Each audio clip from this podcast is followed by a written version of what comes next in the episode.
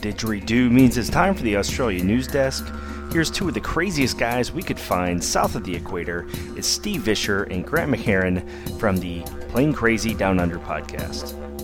Dateline, July 29th, 2012. Well, good day, folks, and welcome back to the Australia Desks for episode 208. Grant, uh, you know, statistics, they're a wonderful thing. I heard that 73% of all statistics can be proven to say anything you like. Oh, I thought uh, 28.2% were made up on the spot. Yes, I heard that, absolutely. And it looks like that's the case with Qantas and Virgin this week, and perhaps even Tiger Airways, as they all claim that they're the best on time airline. Straight from the lies, damned lies, and statistics department, we have the golden news that uh, the BITRE uh, on time performance statistics have been used by Qantas and Virgin to claim on time wins. And you know, it's true. They both have achieved on time wins. One is more on time than the other, depending on which way you look at it. If you just look at Qantas compared to Virgin, Qantas mainline domestic compared to Virgin domestic, then Qantas has edged them out by a fraction of a couple of percent. However, if you look the other way and you look at Virgin Australia versus the whole of the Qantas group, which includes QantasLink, then suddenly Virgin Australia is leading. But what none of them are saying is that for the month of June, Tiger Airways led the lot of them at 86.7% on time departures. That would be pretty easy for Tiger to claim because they're still running on a restricted schedule and they've only got three aircraft. What have they got, Grant? A couple of Cessna 172s and a Piper Tomahawk, something like that? Yeah, I think there was a Cherokee in there as well, mate.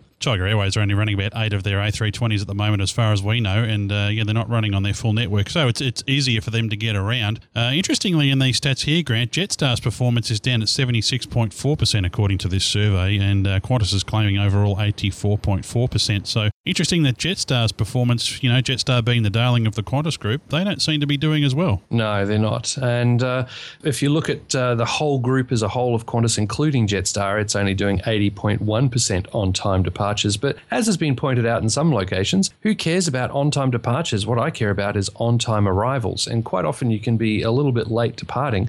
But if you boost your cruise speed up a little, you can be on time arriving. And that's what they really should be looking at. And uh, apparently, I believe there is some group who is uh, doing an analysis based on on time arrivals. And uh, apparently, Virgin's doing a slightly better job of arriving when they're supposed to. You know what they should do? They should take a leaf out of the book of a, uh, a rail company down here in, in our part of the world that, you know, if they're running late, they just stretch the timetables out so everything runs on time. It works really well. Yeah, well, you know, sorry, folks, we're not uh, actually landing in Coffs Harbour today on the way uh, north. We're just going to bypass that and go straight to Proserpine. See you. Bye.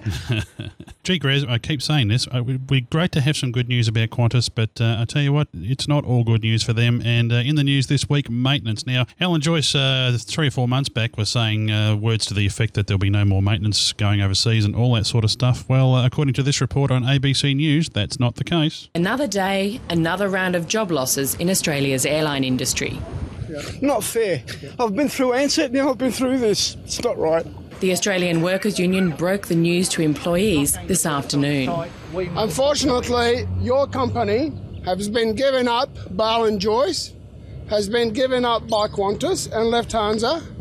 This facility has been a 50 50 joint venture between Qantas and Lufthansa Technik since 2008. The vast majority of the work done here is for Qantas, and the union is directing its anger squarely at the Australian airline and its CEO. Alan Joyce, three months ago, made a similar statement that no Qantas jobs or related jobs will be going offshore. What happened today? These jobs are going offshore. And offshore they are going, Grant. LTQ Engineering, uh, as the report said there, they do maintenance work on uh, engines for Qantas. And uh, yeah, that uh, work is going uh, across to Lufthansa Technik in Germany. So uh, I don't know what Alan Joyce is going on about, or perhaps was he being disingenuous? One wonders. Oh, I don't know. He could turn around and say, actually, this work is not going offshore because it's work that we don't have to do anymore. So we're winding it down overall. And uh, as was said by the current management of uh, LTQ Engineering, they're shutting down now so that they've got a good chance of paying out everyone's benefits and giving them a good wind down rather than going into liquidation in the future as business keeps tapering off. Why is that business tapering off? Apparently, it's because the new uh, generation engines that are coming in on the uh, NG 737s and eventually the Maxes and on the new uh, A320s and uh, all the basic current generation of stuff on the A380 as well doesn't need as much engineering maintenance. It's not so much that this work's going offshore, it's that it's being wound down. Lies, damn lies, and statistics, mate. Either way, people are out of work and it's just not right. Now, Grant, speaking here of Qantas, uh, Qantas and Emirates have been in the news this week talking about a tie up. Now, it's interesting the way this has been reported this week. Some people are saying it's uh, similar to the Etihad Virgin deal, where Etihad has uh, taken a 10% stake in Virgin, but uh, on my reading, it's not the same. They're talking here perhaps about a, uh, a code sharing agreement with Emirates. That's right, mate. Etihad's actually got about 5% in Virgin, but it has been cleared to go up to 10% at their convenience. But uh, this one is is more like a, yeah, an alignment, perhaps a code sharing, perhaps even uh, funneling uh, passengers. What it looks like it's probably going to be is that uh, Qantas might actually uh, stop flying to Frankfurt, which is their last main continental European destination, and just maybe have one little flight going to London, and everything else will go to Dubai, where to get to the rest of uh, Europe, you go via Emirates. So that's what their rumor is that they're looking at. Qantas are denying that anything in particular is uh, being locked down. They're talking to lots of airlines, they reckon, but the market is definitely reacting as if there's going to be an investment, and I don't think that's going to happen. Emirates typically don't do that. It's more likely to be some sort of alignment. And it's interesting that Qantas has been running around saying how bad it is that Etihad is hooking up with Virgin, and at the same time they're doing all this with Emirates. And if you remember, mate, at the start of June when they announced that they were going to miss their target by about 90% in the final month of the uh, financial year, they announced this. It was apparently not long after their rumored discussions with Emirates about investment into Qantas didn't happen. So it's all very interesting. Alan Joyce and co need to pull a rabbit out of the hat because August 23rd is when they announce their financial results, and indications are they're going to be kind of nasty. Yeah, well, and this is the thing. I think um, if Qantas really is hemorrhaging, I mean, they're saying here they're losing $450 million uh, last year on their international operations alone. If that's really the case, then uh, looking at strategic partnerships like this, uh, you know, probably wouldn't be such a bad thing in my view. And uh, Grant, I noticed that uh, John Borghetti, uh, the head of Virgin this week, is in the news saying that, well, they can do anything they like. We're not scared of a price war and, you know, bring it on. And of course, you wouldn't expect him to in his job over there at Virgin, but one must always remember that he used to be way, way up the tree there at Qantas before he went to Virgin, so he knows how they think. And I still reckon he's not happy at all about not getting the top job.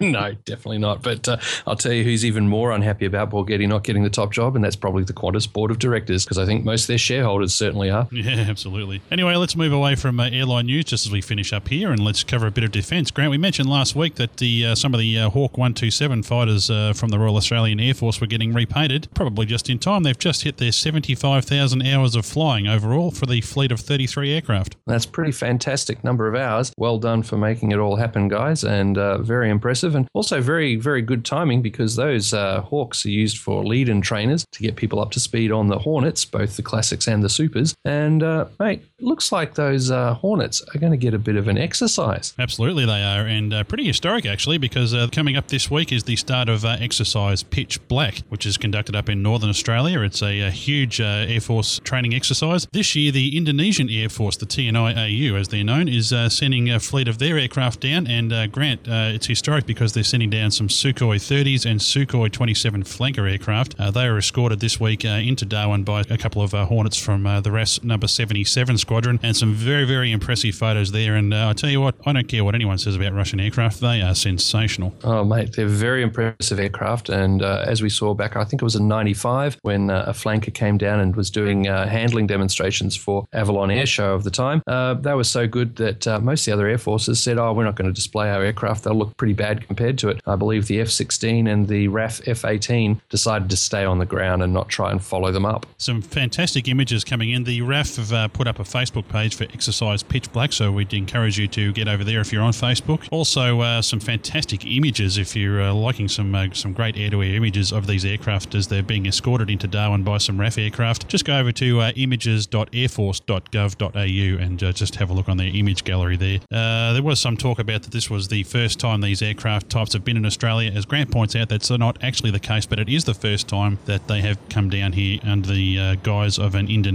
Air Force aircraft. And yeah, mate, it's also very interesting because just recently there was a rumor that Russian aircraft were going to be involved in the famous red flag exercises in the US. That was, of course, a false rumor. But uh, here we go. We've got real Russian aircraft uh, that are being used here in a Western style combat arena. It's because you've got the United States Marine Corps, you've got the Royal Thai Air Force, you've got the Kiwis, the Aussies, the Malaysians are going to be in town, and the Singaporeans have got their F 15 SGs. So quite the collection of, uh, of heavy metal. And and uh, I really kind of wish I was up in Darwin at the moment, mate. Yeah, absolutely. Grant, let's let's get an aircraft and get up there right now. Indeed, mate. I'll go fire up the burners and see if I can't balloon our way up there. Yeah, no worries. We should have left three weeks ago. Indeed. All right. Well, contemplating a very slow trip to Darwin. I'm Steve Visscher. And I'm still the burner boy, Grant McHerron. Cheers, folks. Southern Skies. Online Media.